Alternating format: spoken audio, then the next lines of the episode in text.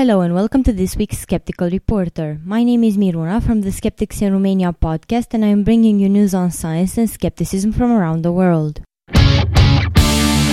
Skechers is finally paying back the customers it's accused of deceiving with the false promise that its athletic shoes would magically tone their booties like TV stars. The Federal Trade Commission is mailing more than half a million refund checks to purchasers of shape-ups and other so-called toning shoes from Skechers after the company agreed to pay a $40 million settlement. The FTC said the Skechers was paying the price for having deceptively advertised its toning shoes, including making unfounded claims that its shape-up shoes would help people lose weight and strengthen and tone their buttocks, legs, and abdominal muscles. Skechers recruited celebrities to tout the shoes' claims like Brooke Burke of Dancing with the Stars and Kim Kardashian. Skechers isn't the only shoe company to pay the price of false booty shaping claims. Reebok had to pay the FTC $25 million in 2011 for deceptively advertising the buttock toning abilities of EasyTone shoes. A group of skeptics has offered to help a Tasmanian ghost hunting organization as it investigates paranormal activity. Evidence presented by the Tasmanian Ghost Hunting Society has been criticized by the Launceston Skeptics group. Last week, the ABC was invited to join the society as it investigated the historic Franklin House in Launceston. The group says it recorded shapes and sounds in the 200 year old house that defy explanation. But the Launceston Skeptics group has criticized the evidence which has been posted online, as spokesman David Tyler said the observations were not compelling. It has to be good. If it's an extraordinary claim, that is, that there are ghosts, then it needs to be very solid evidence, he said. Despite their doubts, the skeptics have raised the possibility of helping the ghost hunters observe future investigations. The Ghost Hunting Society says it is open to the idea provided it is approached in the right spirit.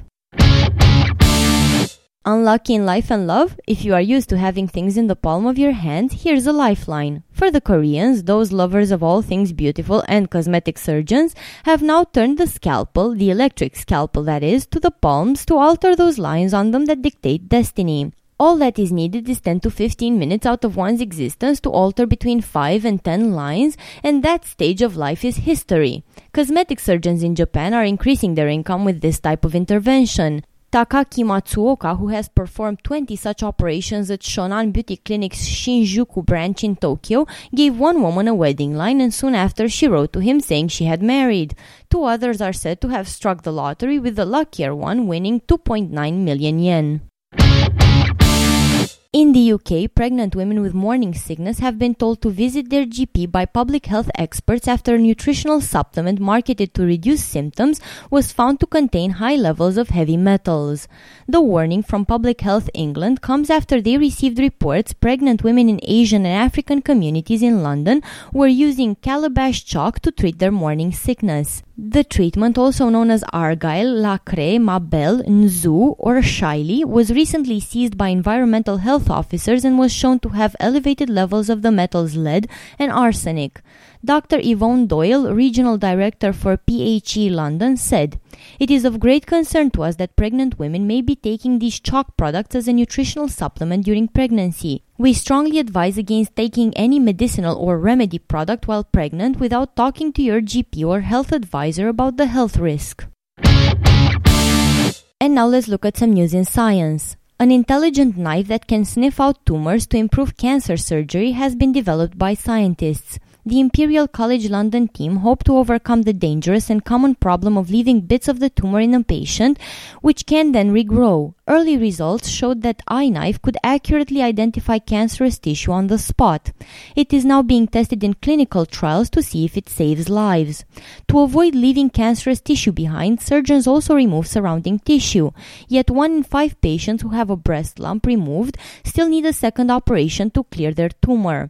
For lung cancer, the figure is about 1 in 10. The team at Imperial College London modified a surgical knife that uses heat to cut through tissue. It is already used in hospitals around the world, but the surgeons can now analyze the smoke given off when the hot blade burns through the tissue.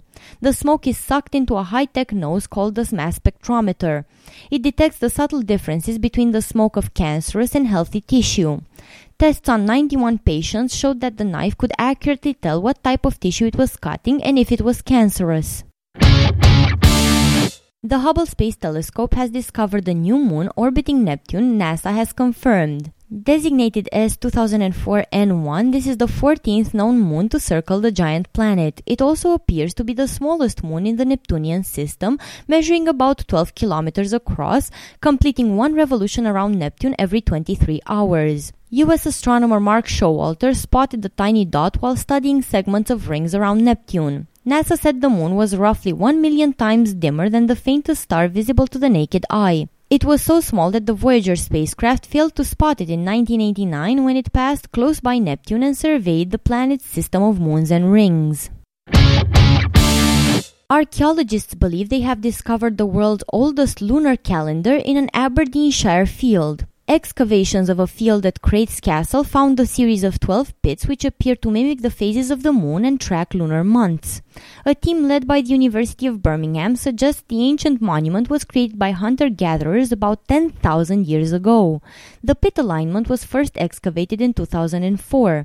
The experts who analyzed the pits said they may have contained a wooden post. The Mesolithic calendar is thousands of years older than previous known formal time measuring monuments created in Mesopotamia. After 69 years, one of the longest running laboratory investigations in the world has finally captured the fall of a drop of tar pitch on camera for the first time.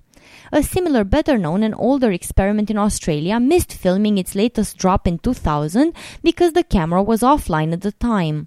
The Dublin pitch drop experiment was set up in 1944 at Trinity College Dublin to demonstrate the high viscosity or low fluidity of pitch, also known as bitumen or asphalt, a material that appears to be solid at room temperature but is in fact flowing, albeit extremely slowly.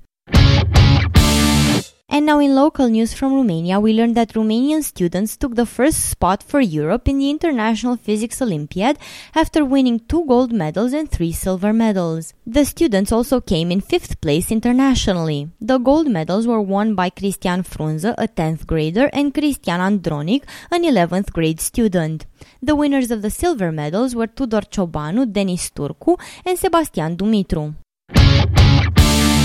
This was Miruna for the Skeptical Reporter. This show was recorded today, the 19th of July 2013. Thank you for listening.